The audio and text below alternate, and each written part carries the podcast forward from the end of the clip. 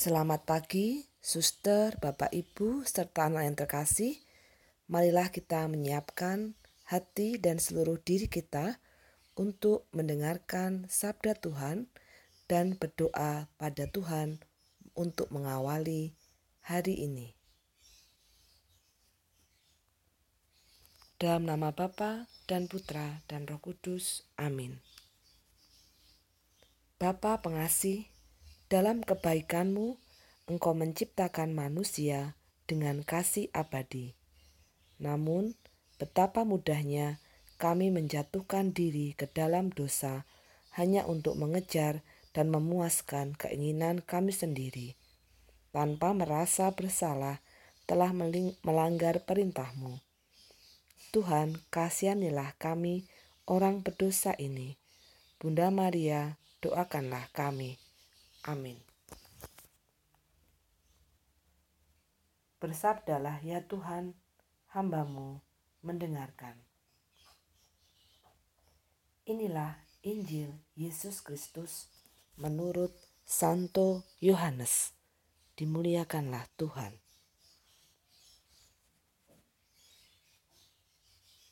Dan dekat salib Yesus berdiri ibunya dan saudara ibunya, Maria istri Kleopas dan Maria Magdalena.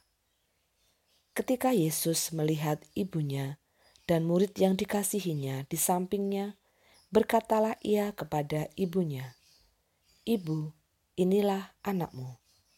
Kemudian katanya kepada murid-muridnya, "Inilah ibumu."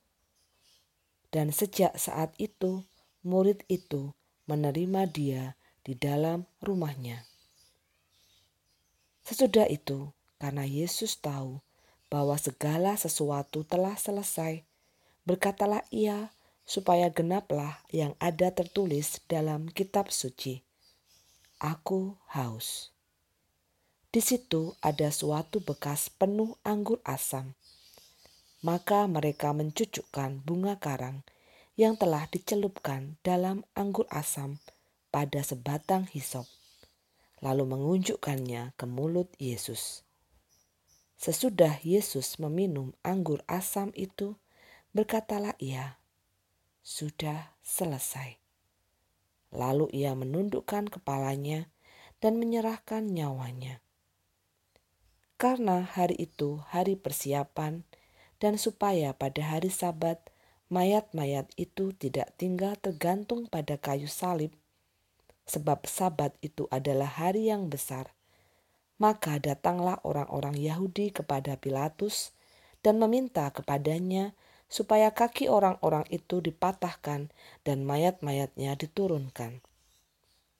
Maka datanglah prajurit-prajurit lalu mematahkan kaki orang yang pertama dan kaki orang yang lain yang disalibkan bersama-sama dengan Yesus. Tetapi ketika mereka sampai kepada Yesus dan melihat bahwa ia telah mati, mereka tidak mematahkan kakinya. Tetapi seorang dari antara prajurit itu menikam lambungnya dengan tombak dan segera mengalir keluar darah dan air. Demikianlah Injil Tuhan. Terpujilah Kristus. Suster, Bapak Ibu, serta anak-anak yang terkasih, pada hari ini Gereja Katolik memperingati Santa Perawan Maria sebagai Bunda Gereja. Peringatan ini ditetapkan oleh Paus Fransiskus sejak tahun 2018 dan diperingati pada hari Senin setelah Minggu Pentakosta. Bapak Suci ingin meningkatkan devosi ini untuk mendorong pertumbuhan rasa keibuan gereja dalam diri para imam, kaum religius, dan tentu saja umat beriman, serta menumbuhkan rasa hormat yang sejati kepada Maria. Bunda Maria tampil sebagai sosok yang sempurna untuk kita teladani. Karena Bunda Maria tetap setia bersama Yesus di bawah kayu salib. Maria mau menanggung segala kesulitan, pencobaan, dan penderitaan seberat apa pun bersama dengan Yesus. Semua dilakukan karena cintanya kepada putranya, Yesus Kristus. Maria memandang putranya dengan kesedihan yang mendalam, bahkan Maria dengan tegar menemani Yesus dalam jalan salib sampai kematiannya di Golgota. Perayaan Maria Bunda Gereja membantu kita mengingat bahwa dengan cinta segala pengalaman kehidupan Kristiani harus berlabuh pada misteri salib. Persembahan diri yang total dan konkret dari Kristus di salib kita nikmati dalam perjamuan Ekaristi. Bunda Maria sebagai Bunda Sang Penebus dan Bunda Gereja menjadi yang pertama ditebus oleh persembahan dirinya kepada Allah. Kita sungguh bersyukur atas peran Bunda Maria, Bunda Gereja, Bunda kita semua.